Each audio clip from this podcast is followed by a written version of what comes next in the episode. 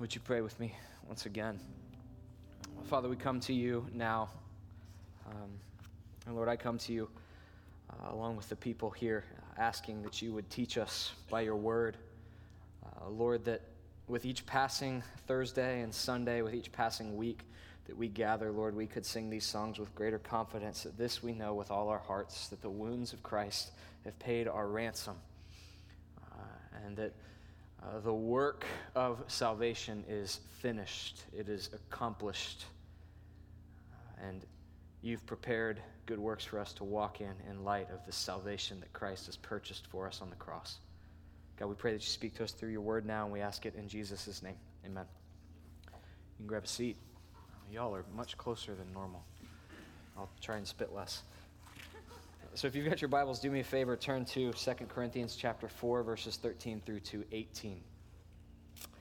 Uh, and if you don't happen to have a Bible by chance, uh, there's a bookshelf in the back by our book table. All the book things are grouped together. Uh, and there's Bibles there that if you don't own uh, a copy of the Old and New Testament, we'd love to just give that to you. That is our gift to you. Uh, but if maybe you just forgot it, uh, then follow along on the screen with me this evening. If you've been with us the last few weeks, then we've you know that we've been sort of tracing Paul's thought through 2 Corinthians chapter 4. Uh, and he begins this passage of Scripture by making this statement that, that he does not lose heart, that he has not lost heart. He says, we, it's sort of the apostolic we. He's talking about himself and the people that he's working with. And he gives a couple reasons as to why he and those with him haven't lost heart. Uh, one of those reasons is that he has this ministry given to him, one that he is going to later call the ministry of reconciliation. God has charged him with a task, and he cannot give up in light of the task that he has been given. Another thing that sustains him in the midst of pain and suffering uh, and brokenness and persecution is the mercy of God. It's this ministry he's been given by God's mercy that carries him. He turns his attention uh, to really um, the heart of the Christian life, the heart of the Christian message. He sort of shifts and takes this detour from what it is that keeps him from losing heart, and he starts to talk about what is the heart of the Christian faith. And he says that it is the knowledge of the glory of God in the face of Jesus Christ. This is the treasure of Christianity. Contrary to popular belief and opinion, it's not five steps to a better marriage. Uh, it's not uh, good structure so your kids don't grow up to be serial killers or something crazy. Um, the heart of the Christian message, the great treasure of Christianity, at least according to Paul, is that we know God, that there is the knowledge of God that comes with the gospel of Jesus. And he says that treasure, that knowledge, God has put in jars of clay, which is sort of his uh, metaphorical way of talking about human weakness. That God has taken this glorious cosmic reality and put it in frail, fragile, broken people. He's gone on and sort of uh, given what are called the paradoxes of brokenness. He, he talks about being pressed but not crushed, persecuted, not abandoned, struck down, not destroyed. If you grew up in the 90s, that's like the verse of some real popular worship song. Uh, that's probably by Jars of Clay, I don't know. And so that might sound familiar to you, but really all he's doing is unpacking how weak he truly is, that he finds himself pressed, he finds himself persecuted, he finds himself struck down. And he comes back from the detour in our text for tonight. He comes back to the topic of what it is that in the midst of all this weakness and pain, what is it that keeps him from losing heart? What is it that keeps his hand to the plow, that keeps him running the race? And so we come to this text, 2 Corinthians 4 13 through 18. Paul says this Since we have the same spirit of faith, according to what has been written, I believed and uh, I believed and so I spoke. We also believe and so we also speak knowing that he who raised the Lord Jesus will raise us also with Jesus and bring us with you into his presence.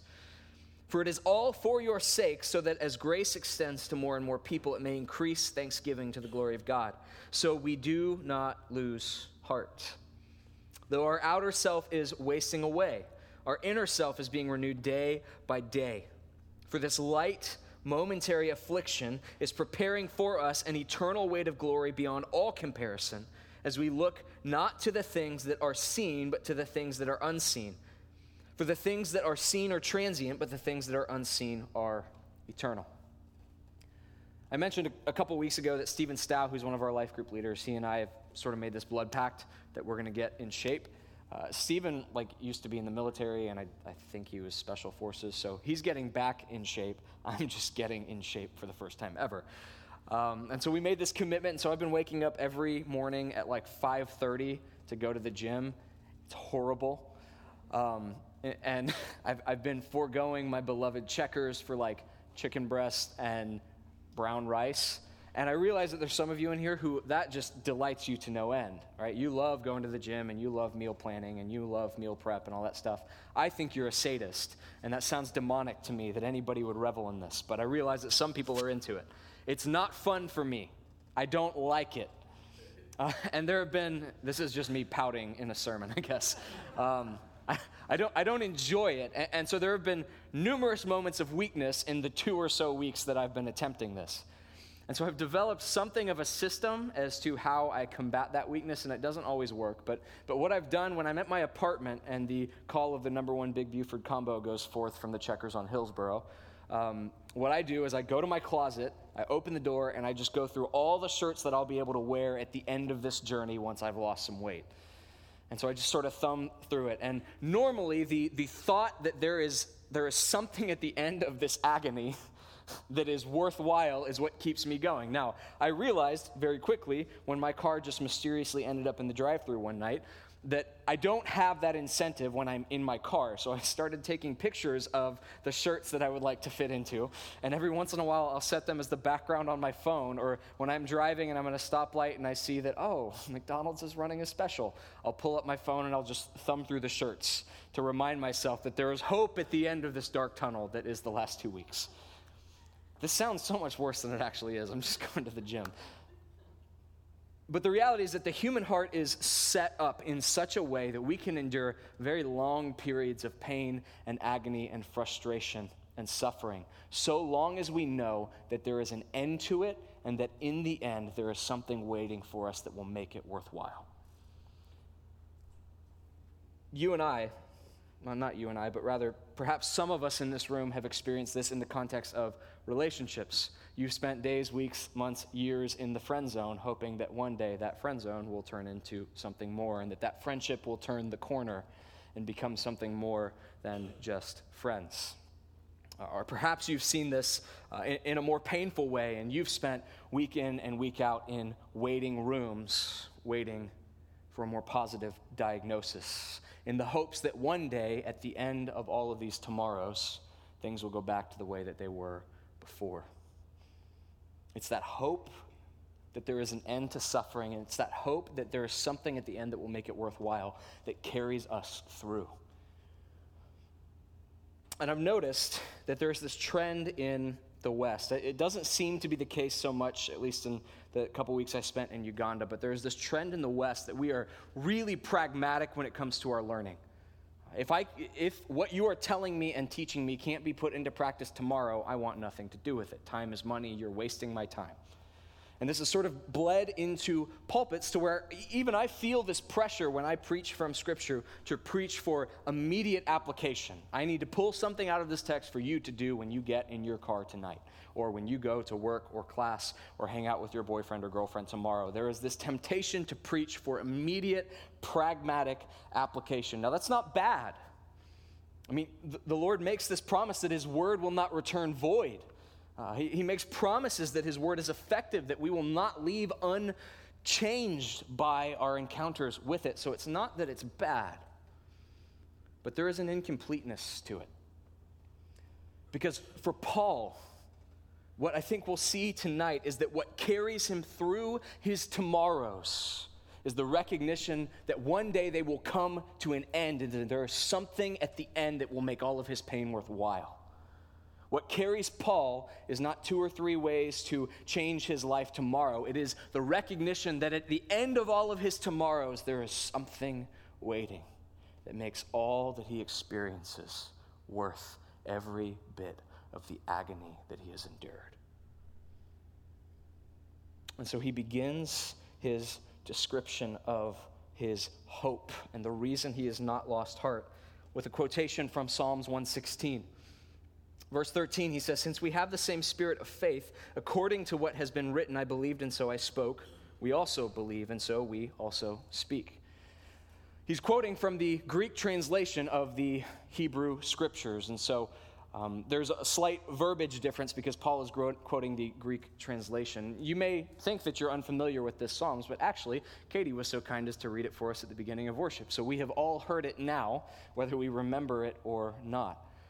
And Paul's expectation when he takes these three or four words from the Psalms, uh, from the Psalm, and puts it in his letter, his expectation is that those who are hearing and reading this letter will know the full context of the psalm. Because when you look at the rest of the psalm, there's this isolated line I believed and so I spoke. But the rest of the psalm is about somebody in the midst of agony and misery and frustration. There's these glorious pessimistic lines like, all of mankind are liars. And sometimes I'm sure you felt that way. Maybe going through a breakup or any other number of difficulties. There, there's these lines about being crushed and your soul being dragged down to, to the point of death and Sheol and suffering. And so the psalmist is saying, in the midst of all of this, I believe. And so I speak. And what Paul is saying in taking these three or four words is he's saying the same spirit that caused the psalmist to believe in the midst of pain and continue to speak is the spirit at work in my ministry that upholds me in my belief and enables me to continue to speak even though things are difficult.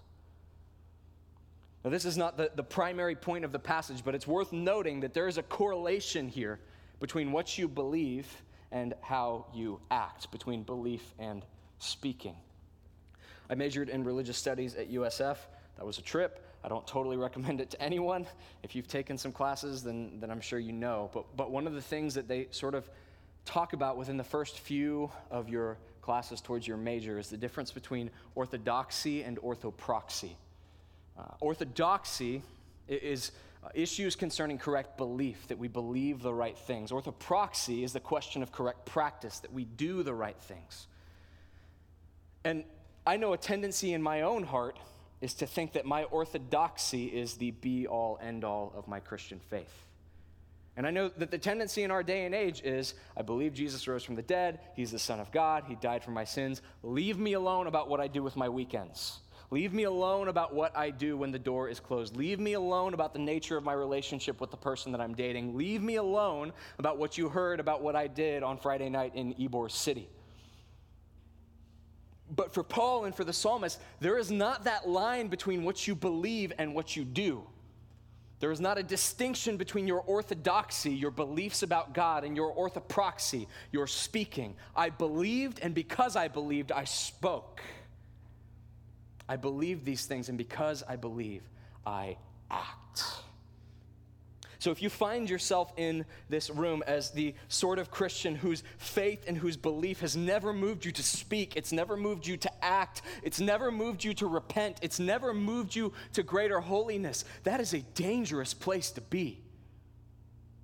And I would urge you to examine yourself because that should concern you. It is entirely possible, I think, to do Christian things without believing, but I do not think it is possible to truly believe without acting. When the, when the Protestant uh, reformers talk about justification by faith alone, there's a common misunderstanding that when, when we say we're justified by faith and not by works, that, that that means you can believe and do whatever you want. But they were really careful to qualify that. You are justified by faith alone, but not a faith that is alone. The sort of faith that saves is the sort of faith that moves you to act. You believe, and so you speak. So, what is it that Paul believes that causes him to speak? Well, he goes on, he says, I believed, and so I spoke. We also believe, and so we also speak, knowing that he who raised the Lord Jesus will raise us also with Jesus and bring us with you into his presence. The temptation, I think, when we hear this is to sort of squash down what Paul's saying and go, oh, he's talking about heaven. He's talking about dying and going to heaven. Paul believes that if somebody kills him for what he's saying, or if finally he has, um, he's endured too much and his body gives out, that, that he'll be raised and go to heaven. And so he can keep speaking, knowing that there's hope beyond death. Now, Paul believes that.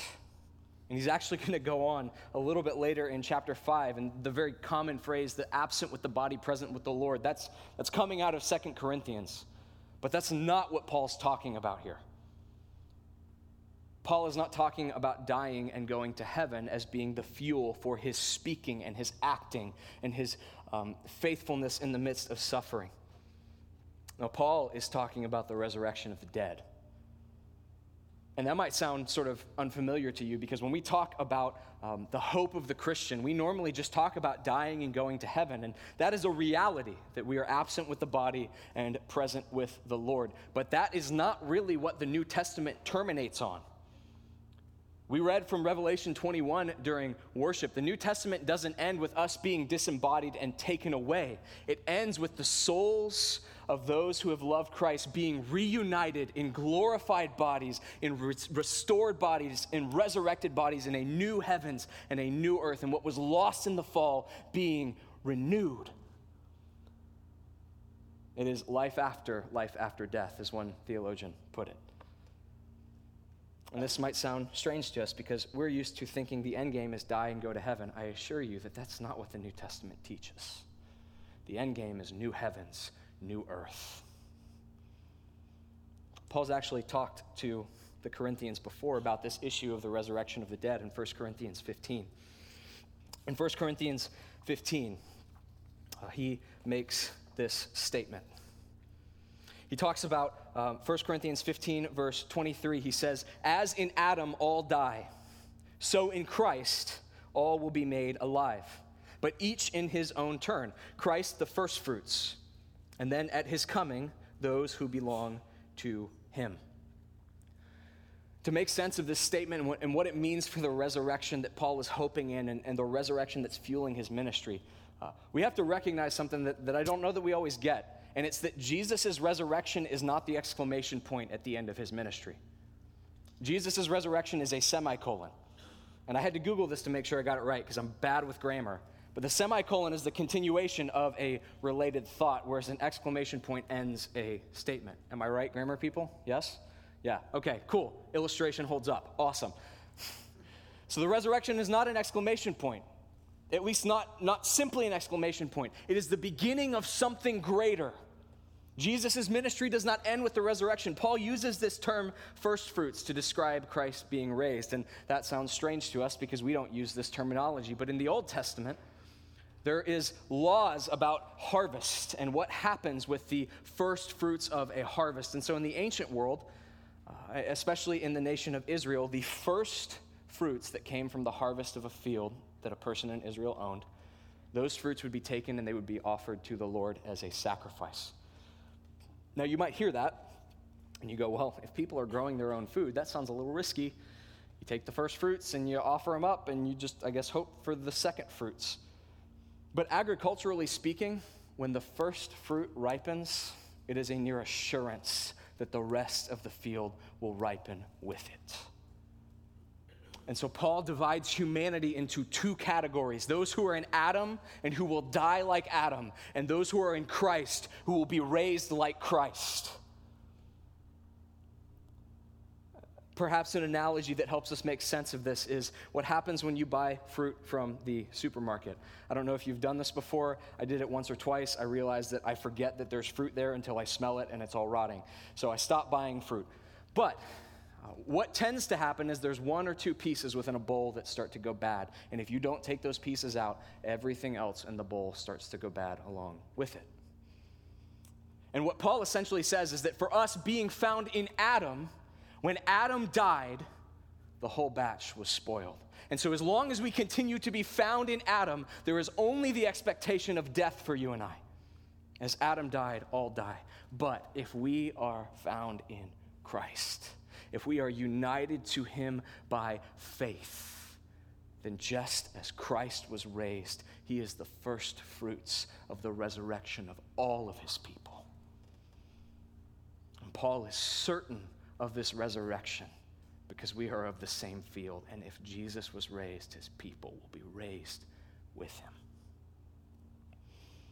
Some of you were baptized here in this ministry. I don't know how other churches do this, but if you were baptized here and if I was the one that baptized you, there are two things that happened. I guess three. One, I made sure you were a Christian before we even agreed to this.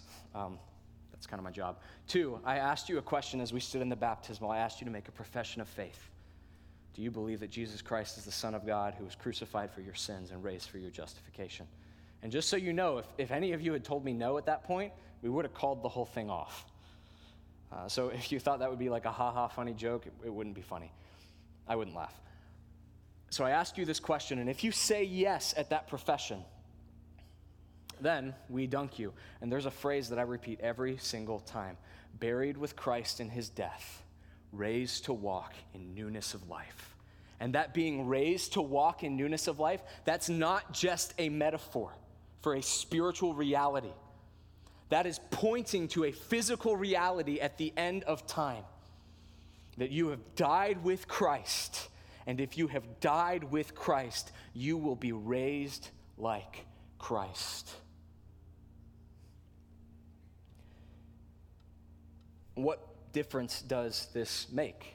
How is it that, that this fuels Paul on towards ministry? Well, ultimately, the reason that Jesus can go to the cross and embrace the cross is because he has this hope of the resurrection. He knows that he will be raised. And by the same token, the people of Christ can pick up their cross and they can walk into suffering and pain and agony and persecution and frustration, knowing that because Christ was raised, we too shall be raised. And so Paul says, I do not lose heart. I will carry my cross to the end because Christ was raised, and so too will I be. And ultimately, what this says is that death does not have the final word in the life of a Christian. If the end game of the Christian life was to die and go to heaven, I'm sorry to break it to you, death has the final word because you are dead. If it was only a spiritual resurrection that we were carried off into heaven, then it would mean nothing for Christ to be raised bodily. But he is not raised spiritually, he is raised bodily. And so, what this says to Paul and to you and to I is that death does not have the final say in God's good but corrupted creation. We're very fond uh, in our funeral services of quoting Paul talking about the resurrection in 1 Corinthians 15. We stand over caskets and we say things like, Oh, death, where is your sting? Just want to tell you, that's a stupid thing to say at a funeral. Because the answer to your question is in the casket in front of you.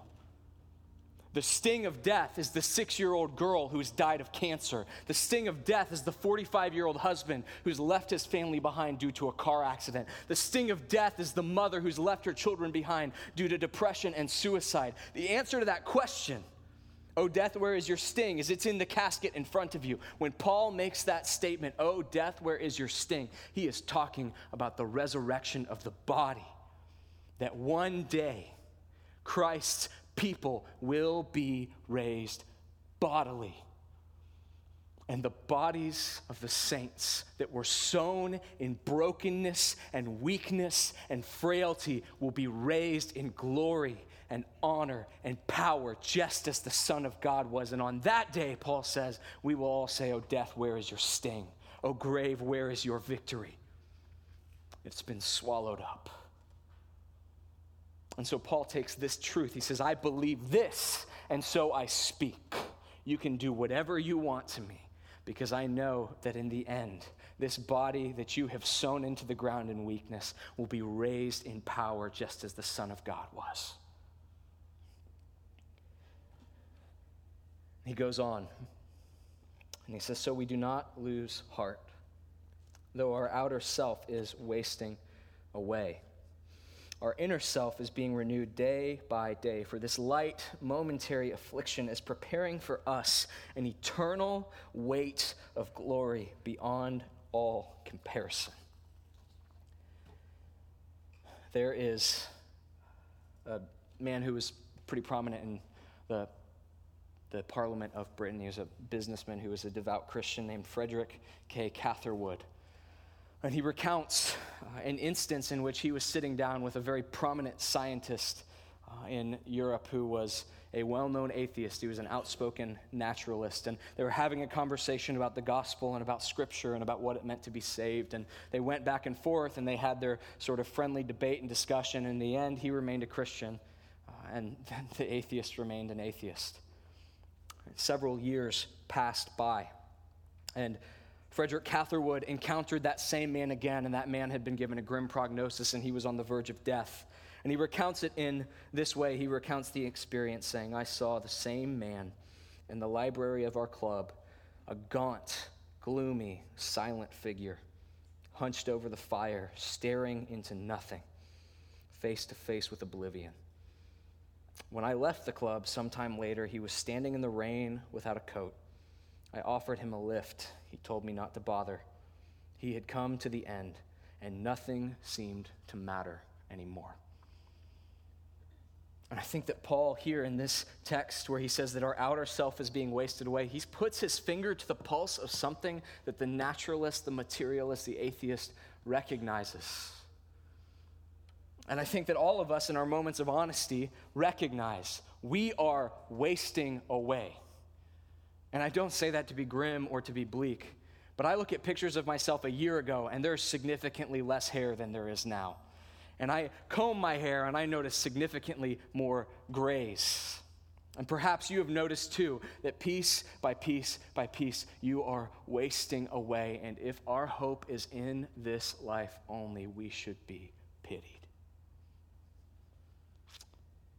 In death, the materialist loses everything because that's all that there ever was to have.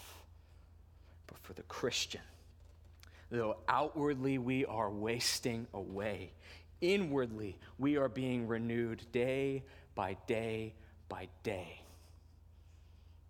Paul does not simply talk about the outer man and the inner man uh, as sort of a, a way of talking about the fact that we get old and get wrinkly and get fat and get gray hairs.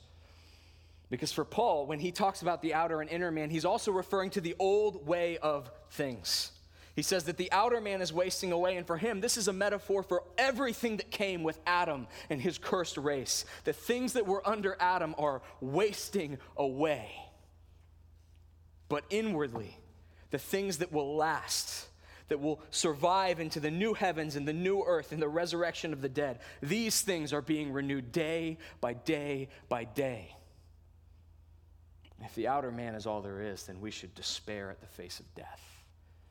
But if that is not all there is, well, then there is hope beyond the caskets that fill our cemeteries.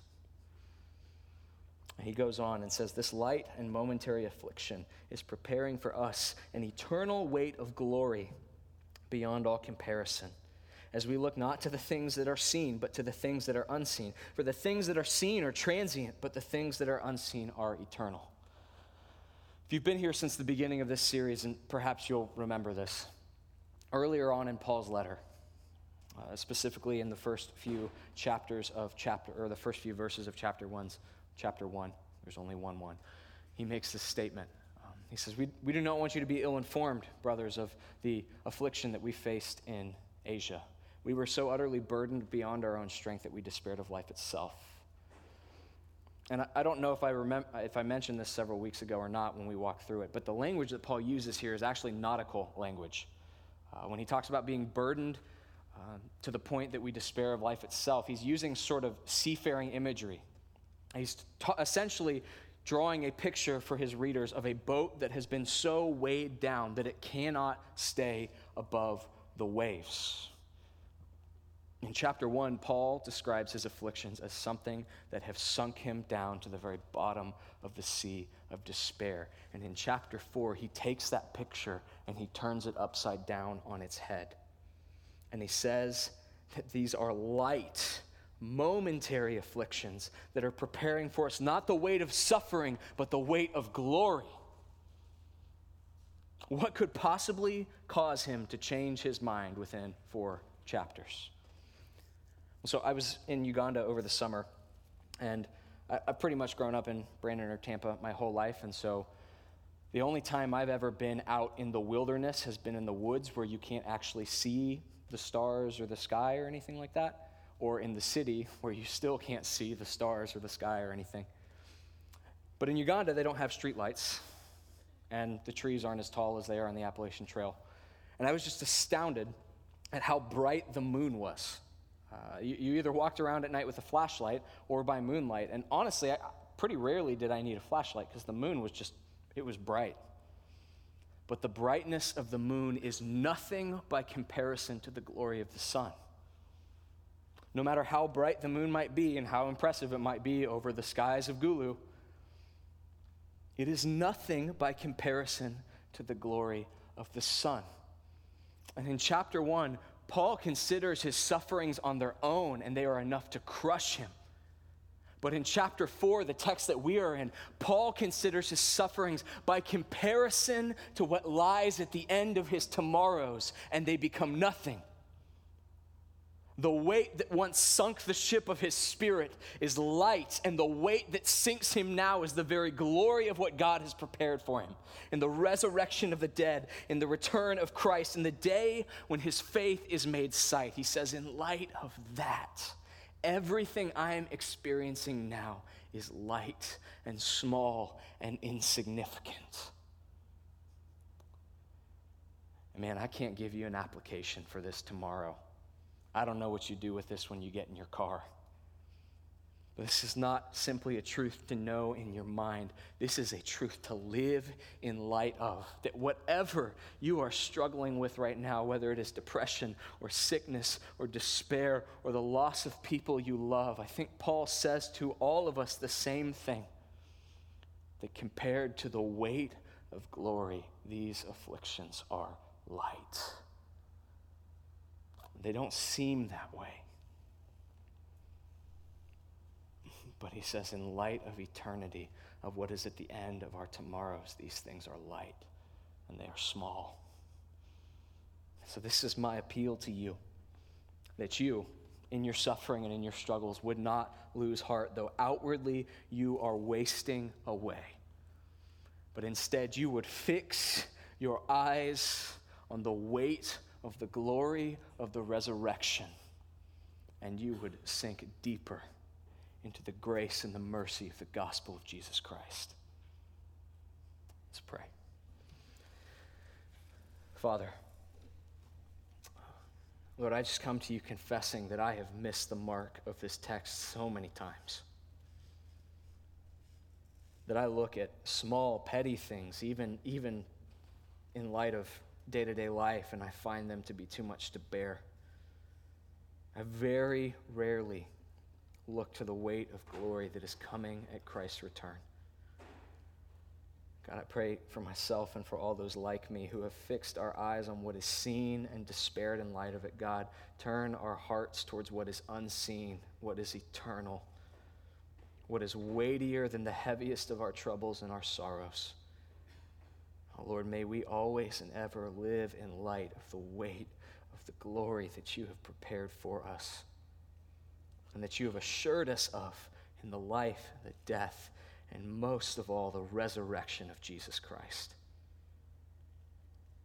We ask that the Holy Spirit takes these truths and binds them to our hearts and gives us the strength to live by them. We ask this in Jesus' name.